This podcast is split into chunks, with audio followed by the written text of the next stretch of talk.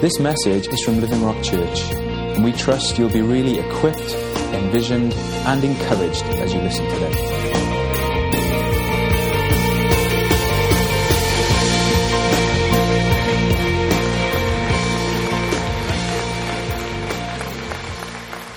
It's good to be part of a team, isn't it? Amen. It's great to be in a good team together. And uh, this weekend is about celebrating what God has been doing, what God is doing, and what He, especially, it's about what He still wants to do amongst us. And uh, when I was young, I was always taught to say please and thank you. That's essentially what this weekend is about. It's, but it's thank you and please. Thank you, Lord, for all you've done. And Lord, please do much more amongst us. Um, on the front of your programs is a, is a great verse in John chapter 8 where Jesus is, is asked a question. And in answer to the question, he says, My testimony is valid, for I know where I came from and where I am going. It's a simple statement. We refer to it uh, quite frequently. Um, but there's so much truth in there, isn't there? That um, we, uh, our testimony, our identity comprises being sure of where we've come from and confident in where we're going. Having a good grasp of our history and our heritage and our roots. And having a, a clear and uh, easy to articulate vision of where we're going. A testimony that's valid because we know where we've come from and we know where we're going. I just want to um, add to the thanks this morning because um, lots of people have made this weekend possible. It really has been great. And uh, I drove home last night thinking it's exceeded my expectations, it's, which were high anyway. But it was just, Friday night was fantastic. Yesterday was just, just so enjoyable. Wasn't it good to be together and to be enjoying the presence of God, the family of God, and know God was with us and speaking with us in, in, the, um, in, in the times that we were in worship and in the workshops? And, um, and, and then we could go from that to uh, wearing sumo suits and knocking each other all over the place. God is good. Um, but a special thanks to um, Mike and William. They put all the timeline together, and it's. Um, we even had somebody visit from Cardiff yesterday who, um, sorry, Mike and Benj, who, who somebody came up from Cardiff and, and, and, they came to look at the timeline. Well, they'd come for other reasons, but they dropped in to look at the timeline. So uh, well done, uh, Mike and Benj, for that. Um, thank you so much to the musicians and singers who've done a, done a great job. To um, Alex and Lisa. I went up yesterday. It, it could have been Saturday morning kids' TV up there. It was so fantastic. And um, uh, the workshops with Richard and Shirley and Simon, uh, again, just great, high quality, superb input. Um, the displays around the room, please take time to look at those. Mum Stop, Father's Heart Ranch, uh, Zambia, Flint's Cafe, I think, uh, Living Rock, Kenya, and the International Friendship Center. So have a good look at those. Have a look at the timeline of the photos out there. And don't rush off this morning, there's lots to look at. That's, that's the bottom line. If you turn to Acts 19.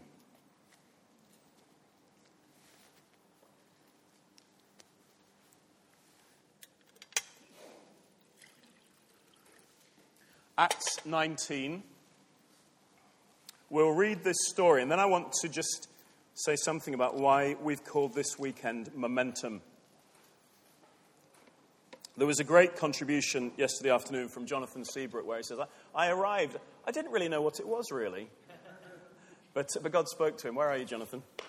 Yeah, we appreciated that. Acts 19. Um, it's the story of the church in Ephesus. We know that Paul wrote a letter to them, and we'll, we'll mention that in a moment. Um, but this, this event takes place um, around about uh, 53, 54 AD. Okay, so just have that date sort of fixed in your mind. It's not a history lesson, this, but uh, that's significant. So this is about AD 53, 54. It says, While Apollos was at Corinth, Paul took the road through the interior and he arrived at Ephesus. And there he found some disciples. And he asked them, Did you receive the Holy Spirit when you believed? They answered, No, uh, we've not even heard there is a Holy Spirit. So Paul asked them, Then what baptism did you receive? John's baptism, they replied. Paul said, John's baptism was a baptism of repentance. He told the people to believe in the one coming after him, that is, in Jesus. And on hearing this, they were baptized into the name of the Lord Jesus. And when Paul placed his hands on them, the Holy Spirit came on them, and they spoke in tongues and prophesied. There were about 12 men in all. Paul entered the synagogue and he spoke boldly there for three months, arguing persuasively about the kingdom of God. But some of them became obstinate. They refused to believe and they publicly maligned the way. So Paul left them. He took the disciples with him and he had discussions daily in the lecture hall of Tyrannus. And this went on for two years so that all the Jews and Greeks who lived in the province of Asia heard the word of the Lord. God did extraordinary miracles through Paul, so that even handkerchiefs and aprons that had touched him were taken to the sick, and their illnesses were cured, and the evil spirits left them. Some Jews who went around driving out evil spirits tried to invoke the name of the Lord Jesus over those who were demon possessed. They would say, in the name of Jesus, whom Paul preaches, I command you to come out. Seven sons of, of Sceva, a Jewish chief priest, were doing this. And one day the evil spirits answered them Jesus I know, and I know about Paul, but who are you? And then the man who had the evil spirit jumped on them and overpowered them, and he gave them such a beating that they ran out of the house naked and bleeding. And when this became known to the Jews and Greeks living in Ephesus, they were all seized with fear, and the name of the Lord Jesus was held in high honor. Many of those who believed now came and openly confessed their evil deeds. A number who'd practiced sorcery brought their scrolls together and burned them publicly. And when they calculated the value of scrolls, the total came to 50,000 drachmas in this way, the word of the Lord spread widely and grew in power. It's a fantastic story, and we'll, we'll come back and, and look at it in, in a little detail in a moment. But first, I just want to say why we've called this weekend Momentum. If you look that word up, this is how it's defined a quantity of motion of a moving body measured as a product of its mass and its velocity. It's a long time since I did physics. I think I think I know what those words mean.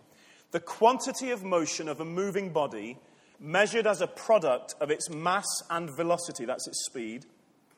It's the impetus gained by a moving object, or it's the impetus and the driving force gained by the development of a course of events.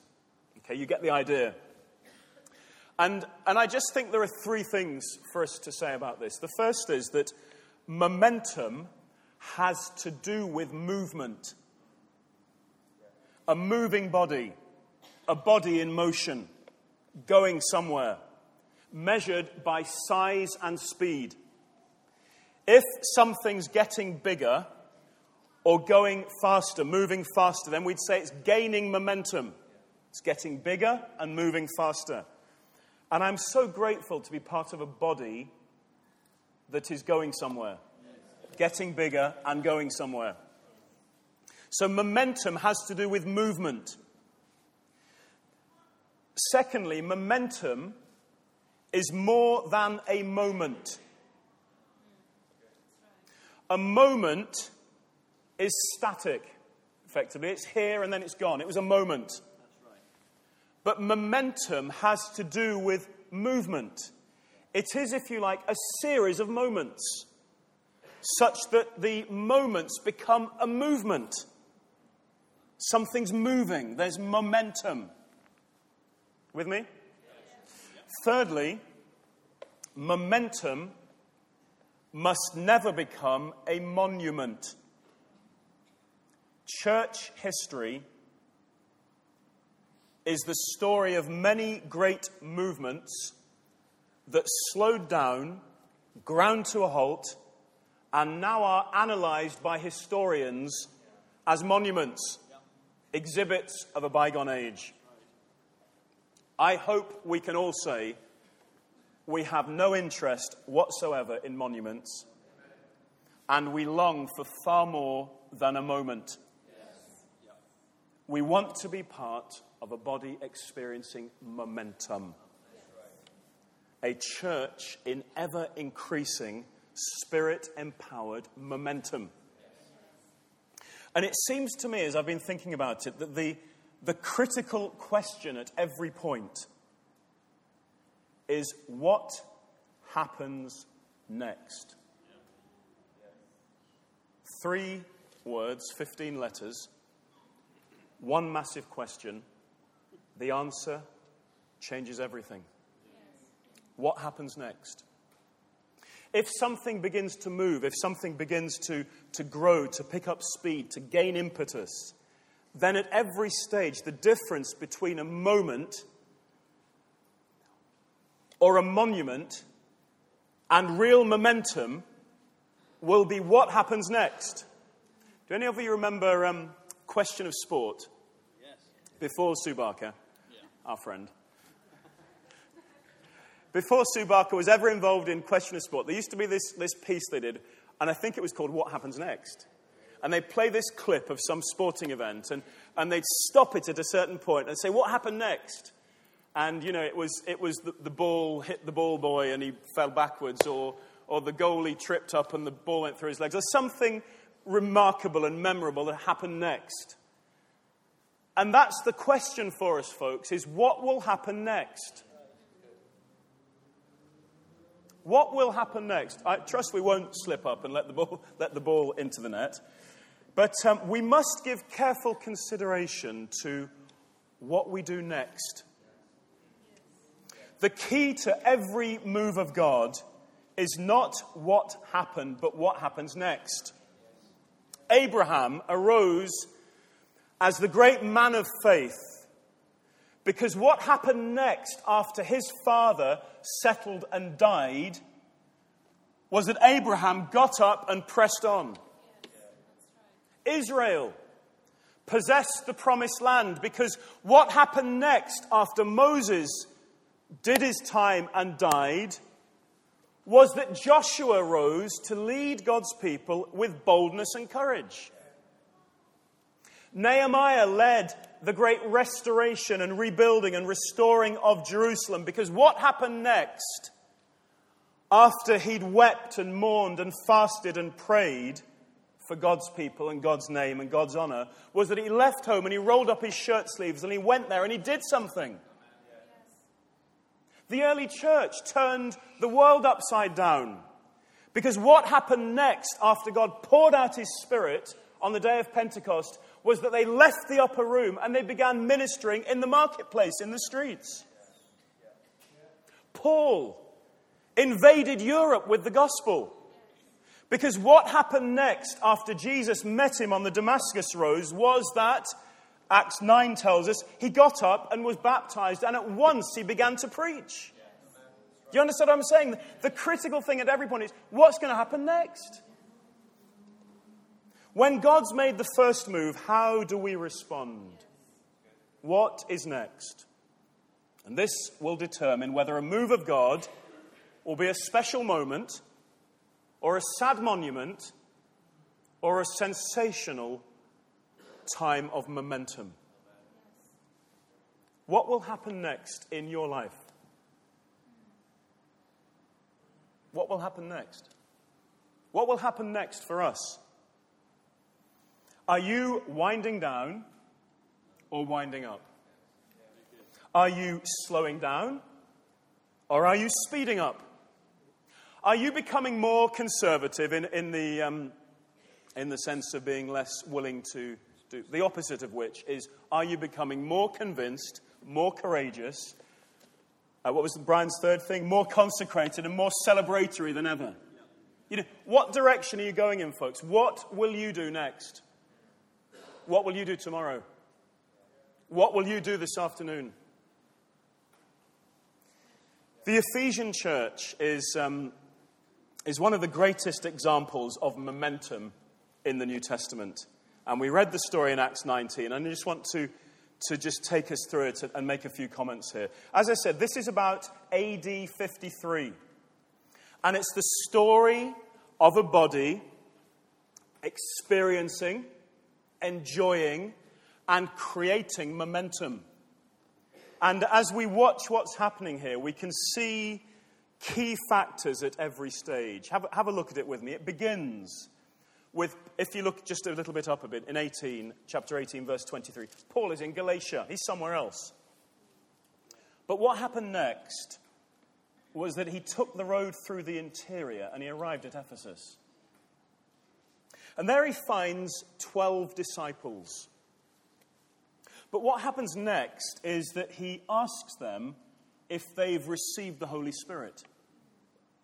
Now, they've not even heard of the Holy Spirit.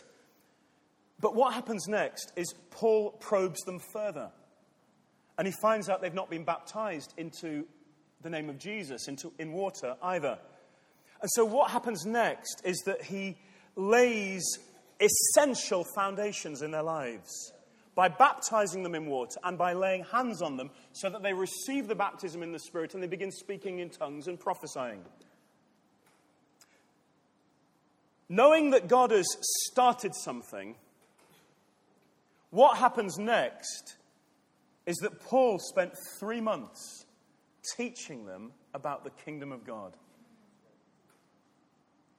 Some people were stubborn and rejected the message and spoke against him. He faced some headwinds. But what happened next was that rather than giving up, Paul pressed on. And he taught daily for two years. I think this is the longest Paul stays anywhere. Three months, then another two years. So that what happened next, just look at that description in, in chapter 19, verse 10 is that all the Jews and Greeks who lived in the province of Asia heard the word of the Lord. Isn't that remarkable? All the Jews and Greeks in the province of Asia heard the word of the Lord. Because at each stage, something happens next.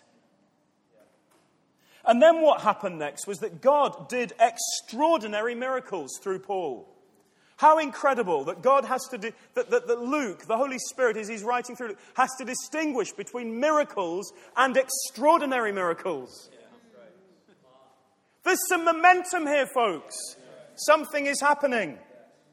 God did extraordinary miracles through Paul. The sick, the demon possessed were set free, the sick were healed. And what happens next is others try to invoke the name of Jesus and cast out demons, but what God does next is use this to bring great honor to his name. And it leads to the fear of God. It leads to a great move of repentance and purification. And what happens next, and just look at verse 20 here, is that in this way the word of the Lord spread widely and grew in power. This is a story of great momentum. Paul goes there, he lays foundations. The gifts of the Spirit are operating. He teaches the kingdom of God. Multitudes hear the gospel. Extraordinary miracles occur. It becomes a haven of health. The fear of the Lord grips the whole community. Wildflowers are added. The word spreads widely and grows in power. The Ephesian church had made a great start. But it doesn't end there. What happens next is a riot. We didn't read this bit, but it goes on to say that if you look at verse 26, large numbers of people in Ephesus and in practically the whole province of Asia have been impacted, have been touched, have been changed in some way by this gospel. And Paul at this point decides to move on, but what happens next? I'm into chapter 20 now, is that he gathers the church together, and in verse 1 it says he encouraged them before he moved on. That's important. That's not a sideline. He encouraged them. That was, a, that was an action. That was a what happens next action. I'm going to encourage this church. At some point, elders are obviously set in because in Acts chapter 20 and verse 17, and this, by the way, is now about a year later, AD 55, AD 56, a year or two later. And what happens next is that Paul met them, meets the elders. Verse 28, he, he, uh, he urges them to keep watch over yourselves and all the flock. In verse 30, he warns them some will come in and distort the truth. Hello? And he commits them, verse 32, he commits them to the grace of God. Five years later, about AD 60, what happens next is that Paul writes them a magnificent letter. The book of Ephesians in which he unfolds to them his huge revelation concerning the nature and the mission and the leadership and the ministry and the destiny of the church. I'll, I'll, assume, for the sake of time, that you're familiar with the book of Ephesians. If not, bedtime reading for the rest of your life. he reminds them in his letter that they've received every blessing in Christ. They've been chosen, they've been predestined as God's sons, that they've been saved by grace, that they've been raised up with Christ to the highest realms, that they're the body of Christ, that they're the fullness of Him who fills everything in every way, that they're God's masterpiece, that they're a spiritual temple, that they're being built together to become a dwelling in which, the, in which God will live by His Spirit. He prays for them to receive wisdom and revelation, to know his incomparably great power, to know his unknowably great love, and, to, and, the, and to, the, to know that God can do immeasurably more than all they ask or think or imagine.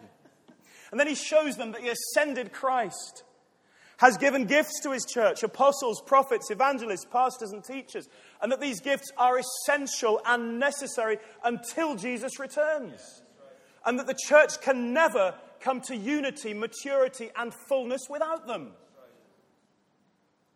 And then he reminds them that, in fact, uh, end of uh, uh chapter 4, verse 16, that in fact the church can only ever become, what, become what God intends if every single member's found its part and is playing its place.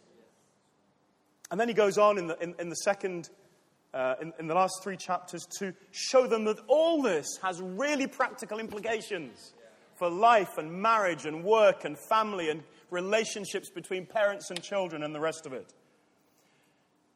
It's the story of continuing momentum. The Ephesian church didn't just start well, it continued well. From great beginnings to a great maturing, to a great filling out, a great expansion, a great embrace of revelation and identity and purpose and what happened next kept taking it forward.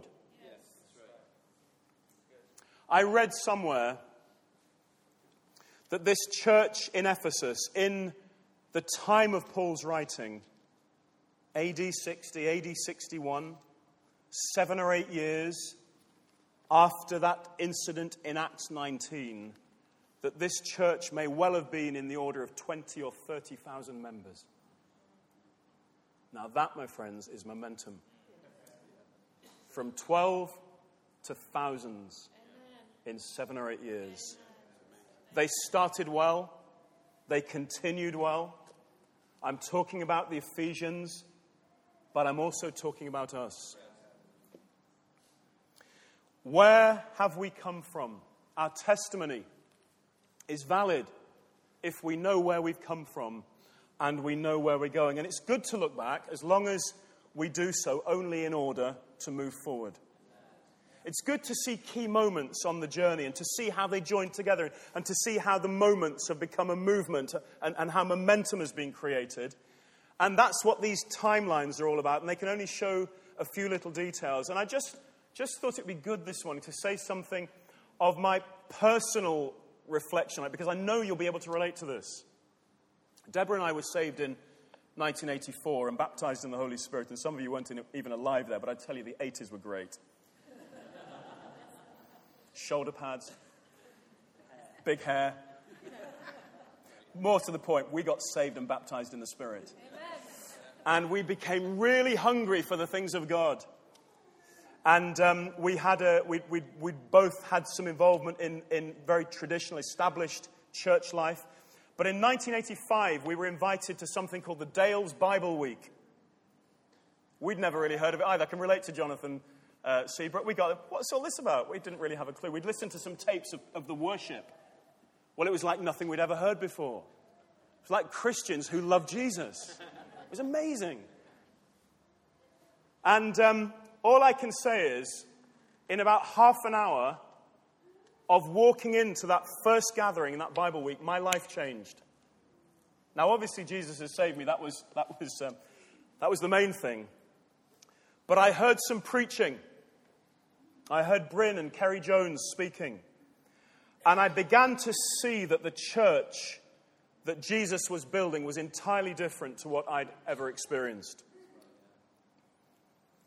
I saw that it was built on apostles and prophets. I'm not sure I saw all this at the time, but when I look back, I had a great revelation. Something was happening. I remember the goosebumps.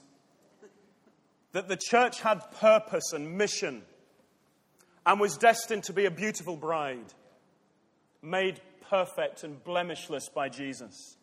I saw that God was restoring all things and was establishing his kingdom on earth as it is in heaven. In um, 1986, we joined a church in Leicester, Leicester Christian Fellowship, which was led around about that time by Brian Shutt, who you met on Friday night, and some of you know already, and by Ron Eagle, Andrew's father, and by uh, Fred Marlowe. And I, I came into a situation by, where inspiring men began to care for me. I, um, I, I, I, still, I found it difficult for months to get over the fact that grown men would cry in the presence of Jesus because they loved him so much. It, changed, it totally changed my, my perspective, my worldview. And these brothers, these men, uh, friends uh, who cared for us and discipled us, also began to release us into some of the things God had for us.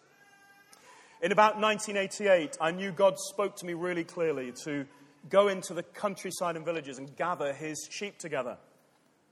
And um, a couple of years later, we moved to Narborough and began leading a home group there. And, um, and a couple of years later, in 1993, I think it was, we began reaching out around the, the villages. And uh, we had our, our group began to grow, and we started to meet on Sunday evenings in the Narborough Parish Centre, a fine venue. And, and, and there are some originals, as I like to think of them, some originals um, like Brenda Davis and Christine Gregory and Paul and Janet Slatter. And I don't know anybody else from that era, but if, if you are here today, and I hope they are, Brenda, I can see Brenda at least, and Chris, would you just stand up? If you're here from that very early rock of life day, just, just the dynamic duo, I want to honor you. Stephen and Mandy, yes. Want to honor you for your faithfulness. And Phil Dennis. It's been a great journey.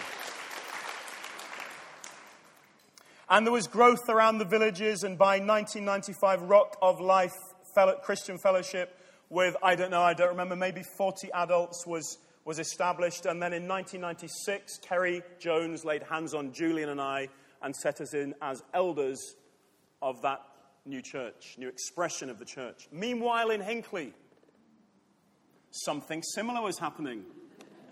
Debbie Parker's here. I'm, I think you'll be one of the originals there, Debbie.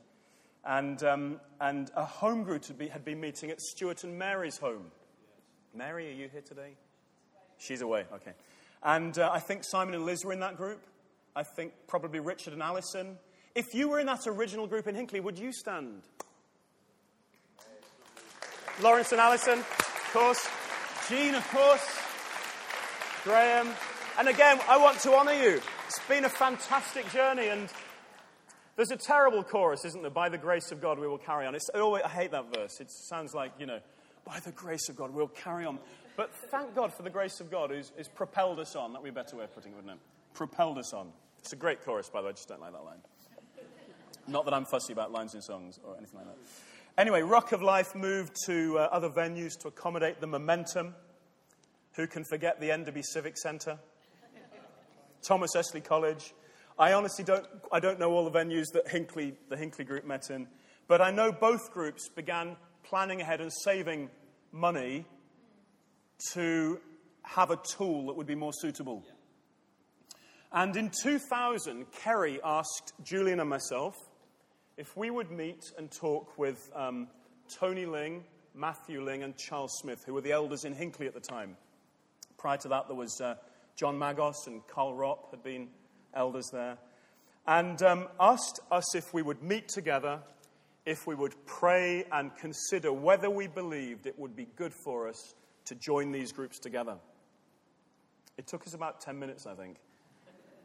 Uh, we, did, we did meet and pray. We felt we should do exactly what Keri had asked us. And we, we decided we felt it would be good. I remember a meeting at the Trinity Marina where we gathered the, the life group leaders and some of the other leaders together. And, and we shared with them, we said, Keri's asked us this. I think Keri was with us on that occasion. And we, um, we believe it, it will be good. What do you guys think? I remember Simon Rowland. I always remember this. Simon stood up at the end of the meeting. He said, I think it's the most exciting thing I've heard in 10 years. or words to that effect. Again, that's how I remember it, Simon.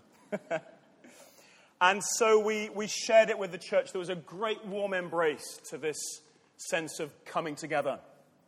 And we merged our elderships and our leaderships and our finances and our legal trusts. And it was fantastic and exciting. And I remember in, in the first um, time we gathered together to pray in Ted and Esther's home, and Keri was present. And in that gathering, um, the Lord spoke to us and He said, Your boundary lines will be your starting places. You'll see that up on, on the timeline somewhere because we took that to be an endorsement of the great desire we had to spread out, to plant out, to reach out. And we adopted a, a, a phrase which has stood the test of time well that we wanted to be a people from the heart of the nation to the ends of the earth. We met weekly in Thomas Estley and Mount Grace, but once a month we met all together. Twice we did that at the Enderby Leisure Centre. That was a disaster.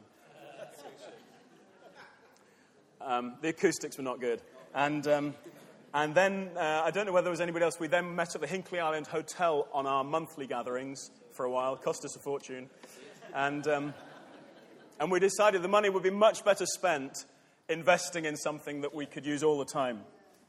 Um, over, over the next few years, we added Stephen Peake into the eldership, Stephen, and, um, and Richard Jones and Chris Alton.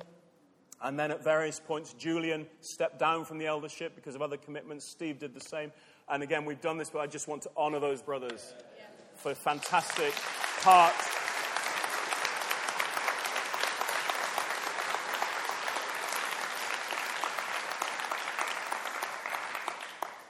we bought the building, we, uh, we did battle with the planners, we completed it, we did it all without borrowing any money from the banks. Praise God. Um, different key ministries started Mum Stop International Friendship Centre. Matthew and Ruth, in due course, moved to Coventry. Uh, Richard and Sarah Gamble had paved the way there and in Lutterworth, I should say that, and did a great job for us. Again, I want to honour you both for your willingness to move and go places. And we, we ultimately uh, released the Coventry Group as a church in its own, in its own right, with its own eldership. Uh, lots of things happened over the last few years. Many of them you'll be more familiar with now as we get closer to today. Uh, William from Kenya made contact, a fruitful relationship began. Uh, we visited there. And do you know now there are four congregations, 350 people in four places? Great job. In 2011, Caleb and Alex and Adam and Helen moved to Tamworth. It was a boundary line. And, um, and uh, there's now 40 to 50 people meeting in Tamworth every week. A couple of years ago, we started meetings in Harborough, and again, there's 40, 50 people meeting in Harborough every week. Over the years, the prophetic word has kept us on track.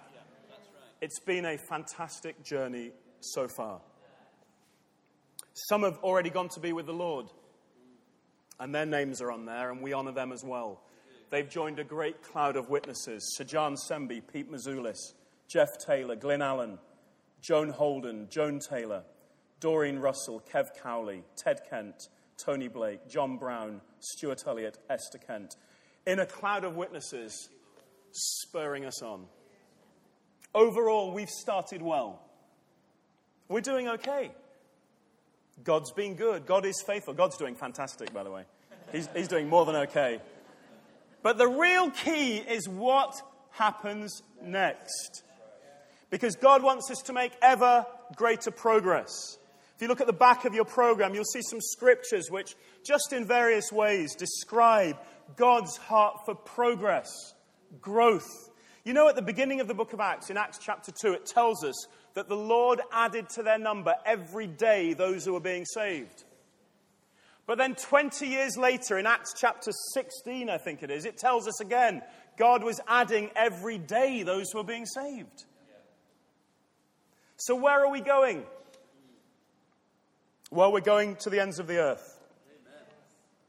Last year, we, um, we, made, we, we, we used in the church meeting that started here three big statements to describe what all this might look like. And I'll just read them quickly. You can see the headlines of these on the website. But in reading them, I realize these can be just words. Okay, so I'm going to be specific afterwards. We said this We see an unshakable church taking its place in an unshakable kingdom. We see a church built on firm foundations, on Christ, the living rock. We see a church seeking first the kingdom, whose worship brings pleasure to God and unlocks the treasures of heaven. We see a church of strength, security, and stature, an anchor of hope in a shaking world. We see a church demonstrating the unity and community of the kingdom. Thousands of people of diverse backgrounds united in Christ. A church where members honor and love one another, expressing unusual harmony. We see a church where gathering together is a priority and the Lord commands his blessing, where every person can find their place, play their part, and fulfill their destiny. We see a church growing every day in every way, a kingdom without limits and a harvest without precedent. We see a body mobilized for the mission, reaching out to the towns and villages with passion and compassion. A church bursting at the seams, establishing many other congregations and gatherings, and expressing its kingdom life from the heart of the nation to the ends of the earth. I like them anyway. But I just want to be specific as we draw things to a close and, and, and just share seven very specific things that I think we will see over the next few years. The first is that we will be standing firm, upholding God's word. Over the coming years, much of the so called church in this nation will capitulate and compromise on truth. In their desire to become more culturally relevant, they will actually become more and more irrelevant in the purposes of God. Candles will be snuffed out, lampstands will be removed. I believe some of it will be, will be very public and very embarrassing. Others will maintain the authority of God's word. We may well face strong headwinds and opposition and be spoken against. And what happens next will be vital. Paul pressed on, undeterred. If we stand firm and hold fast, we will increasingly become a center of hope, of restoration, of security, of peace, and hundreds of people will find life and direction here. Do I get an amen? amen. I got that from Brian, that amen bit. Secondly, there will be a great stirring up of gift throughout the body, an expansion of gifting, of calling, of anointing, of authority of capacity, of enabling. People will find they fit. They find their groove. That they become used and fulfilled. People will be repositioned as the Lord arranges his body. You know, in 1 Corinthians 12, it says God has placed the parts of the body just where he wants them. And, a few verses before or after, it says God has arranged the parts of the body just as he wants them. God's going to do lots of arranging over the next few years. It's going to be exciting. For everyone, men and women, there'll be great liberty. Where people have felt locked up, they'll find release. And free, something will become free flowing. It will include an appreciation, a recognition, and a release of these gifts Paul talks about the Ephesians 4 gifts. God will raise up prophets who will declare forth his word. And those of you that are stirred in the prophetic, press into that. We need the word sharper, more defined, more courageous than ever before. God will raise up evangelists to lead the charge into a world that's longing to be loved. And I really appreciate, is it, is it David? Appreciate what David shared earlier on because I really believe God will raise up shepherds in the body here with an extraordinary ability and an anointing to lead and care for God's people. God's spoken over the years about being an Antioch church, being a base for sending ministry into the UK and into the nations. And I believe we'll see that over the coming years. Others will draw on us and we'll be able to help and equip. Does this sound all right so far? Number three. You're on four. I've only done two, Chris. That's momentum for you. Number three, there'll be an expansion of the elders and deacons. As we keep growing, we will need to expand the eldership here in Stoney Stanton. And we will need an eldership in Tamworth and an eldership in Market Harborough. Um, that will also be the next stage in Kenya and will provide security and an anchoring of the work. And sooner rather than later, we will also need to add deacons and redefine some roles and lay hands on many people for the anointing and the expansion they will need to serve God's growing people. Fourthly, number five for you, Chris. New congregations. Because your boundaries will be your starting places, is a present word, not yet fulfilled. We have made a start, but there's much more. What about the other key centres in Leicestershire or in Northamptonshire or in Warwickshire? It's good to have people willing to move, to pioneer and break new ground. I, I believe some people will be repositioned, will be replanted in fresh soil. Some who, who begin to feel pot bound will be replanted and will begin to flourish in a new environment. And I, I appreciate Brian's word on Friday night. We will stay one family. We're not talking about breaking up, we're talking about advancing and establishing. As we're ready, when the time is right, when the moves will enhance us, not weaken us, we will raise a flag in other places and we'll open more doors and we'll see more people added and finding life, hope, direction, and purpose with us. Amen. Fifthly, we will develop our facilities so that what we have here and there provides us with a base that's suitable for the kind of church and hub we will become. Number six, extraordinary miracles. I long to see more healings, more miracles. We, we're not letting go of God's word that we will be a haven of health. I want to thank God for all we see. We see people healed regularly. Praise God for that. But we're hungry for more. We've tasted the powers of the age to come, and we want the world to know that our God is able to heal and transform and make a way where there is no way. And lastly, there will be growth in every place. We will experience sustained daily addition. Do you know, we've seen that once. There was a month when we saw, on average, two people giving their lives to Christ each day of that month.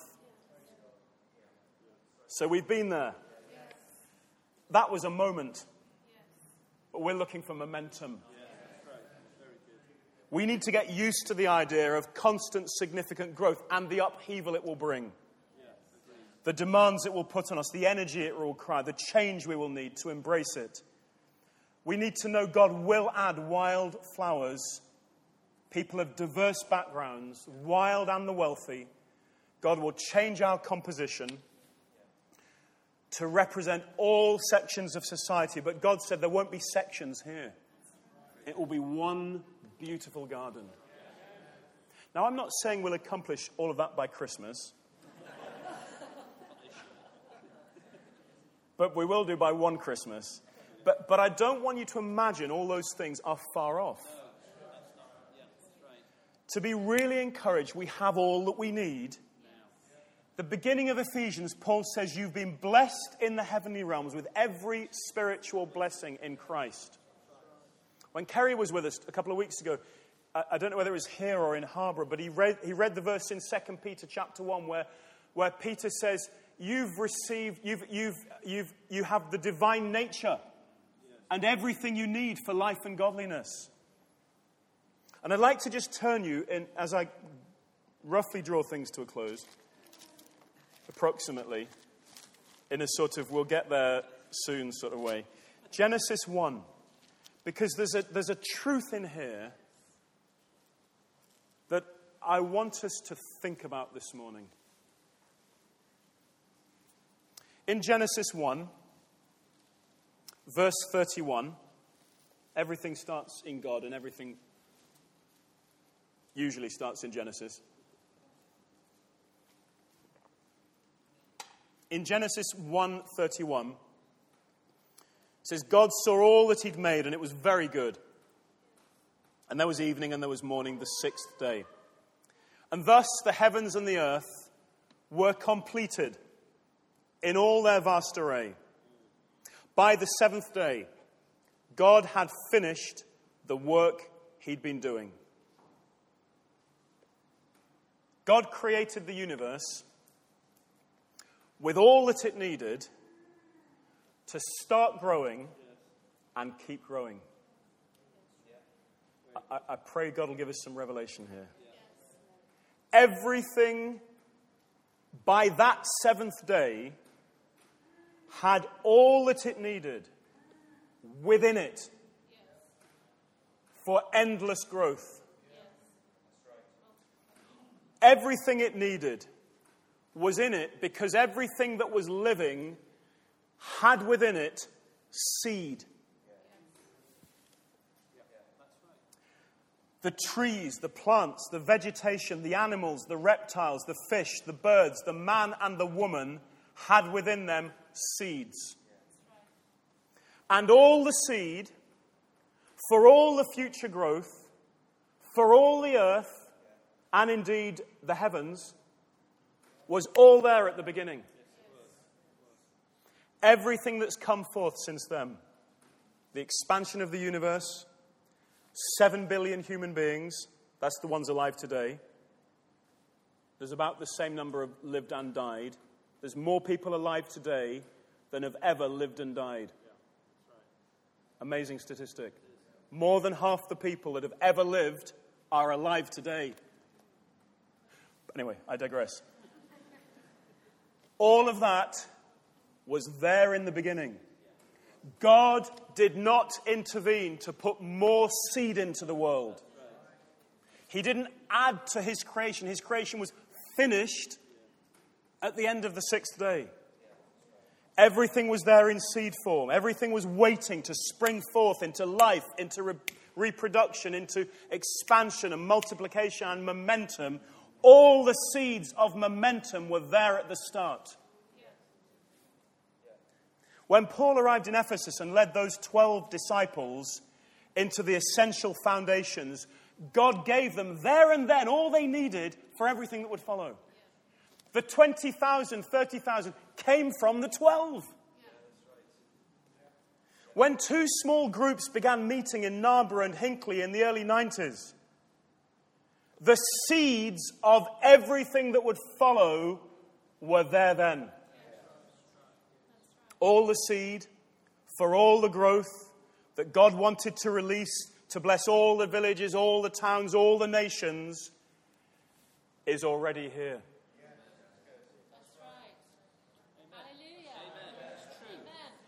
There's enough, there's all the seed we need. It's all here. God's not going to give us more. It's all here. I don't mean all the people are here, I mean all the seed is here. There's a big difference. You're carrying in your heart a love for the world, a burden for the lost. All the seed of all that God wants to do is already here in this room. Take a look around you. We lack nothing. We have all that we need for life and godliness. We've been blessed in the heavenly realms with every spiritual blessing in Christ. It's all here, folks. The only thing that really matters is what happens next. What will happen next for us, for you? Well, I know one thing what we have is really precious, and we must guard it really well.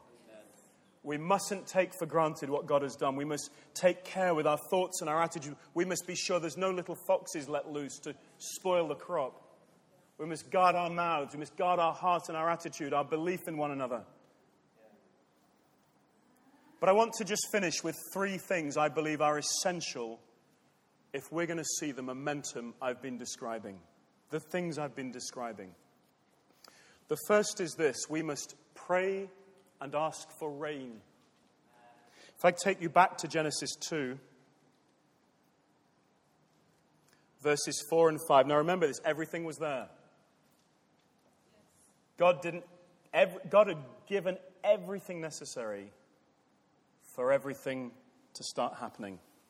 But verse 4 tells us that this is the account of the heavens and the earth when they were created, when the Lord God made the earth and the heavens, and no shrub had yet appeared, and no plant had yet sprung up, for the Lord had not sent rain on the earth, and there was no man to work the ground. The first thing is this even though all the seed's here, we must ask for rain. The seed needs rain. And we must ask God to bless and anoint and pour out His Spirit, for we long for extraordinary miracles amongst us. The extraordinary miracles are all here in seed form. The healings we long for are all here in seed form. They're in our hearts, they're in our belief, they're, they're in our ability. We just need the rain. Well, we need one other thing as well. well. We'll come to that. What will happen next? Will you crave His blessing, His refreshing, His anointing, His guiding, His empowering, His directing? Will you be at home in the rain?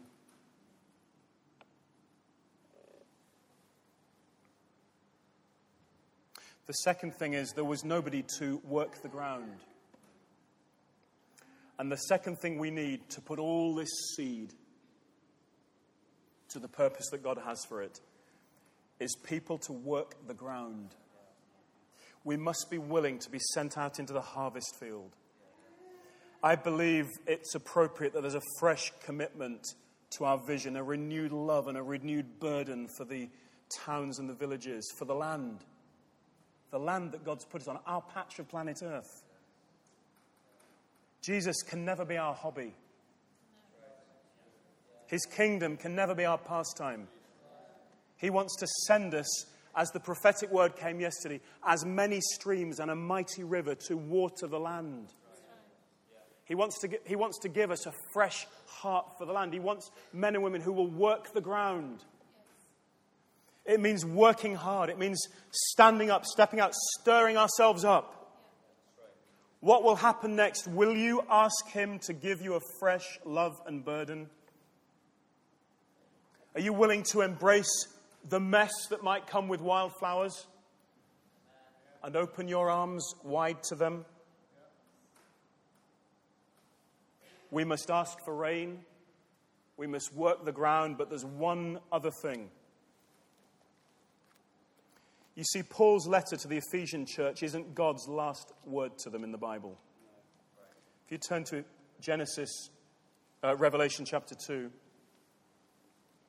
Jesus also sends them a letter. Maybe 30 years after Paul's letter, about AD 90 perhaps. And here in Revelation 2, we find Jesus' letter to the Ephesian church. He commends them for their hard work and their perseverance and the fact that they're sound in doctrine, all the things we'd want to be commended for. That they are enduring, that they test those that claim to be apostles but aren't. But, he, but there's a danger lurking for them. And Jesus warns them in verse 4 Yet I hold this against you. You've forsaken your first love. They'd started well, they'd continued well, but Jesus, above all, wants them to finish well. And if we want to see ever growing momentum, we will heed that warning. We must keep it simple. We must ask for rain. We must work the ground. But thirdly, we must stay in love. Stay in love. We must keep it simple, keep it basic, never get complicated, never lose sight of why we're here. We're here because we love Jesus. We've given our lives to Him. He's not our hobby, He's our everything. We love Him. I hold this against you. What a terrible thing. Jesus holds it against them. They're losing their first love. And the key for us, above all things, close my Bible, it's a good sign, is that we stay in love with Jesus. What will happen next? Will you stay uncomplicated, zealous, and in love with Jesus? I really believe what happens next is up to us. We've started well, we're continuing well, but Jesus wants us to finish well. Amen. There's a verse in um, Acts 20 where Paul meets the elders, and it says that he they knelt on the ground together. In verse um, where are we? verse 36, right at the end of that chapter, he gives them some final instructions. He, when he'd said this, he knelt down with all of them and they prayed. Uh, nobody's going anywhere, by the way. Uh, nobody's leaving. But that was, that was what happened there. But before they finished, they knelt down together. And as I was reading this this week, I just felt that would be a great way to end this part of the gathering. Yes. To kneel together. It says he committed them to the grace of God. Be great if we can kneel together and recommit ourselves. A fresh commission. Lord, we're going to finish well. Let's stay in love with you and see your momentum working its way through the life of this church into all the things that He has. So I'm just going to invite you to join me in kneeling before the Lord.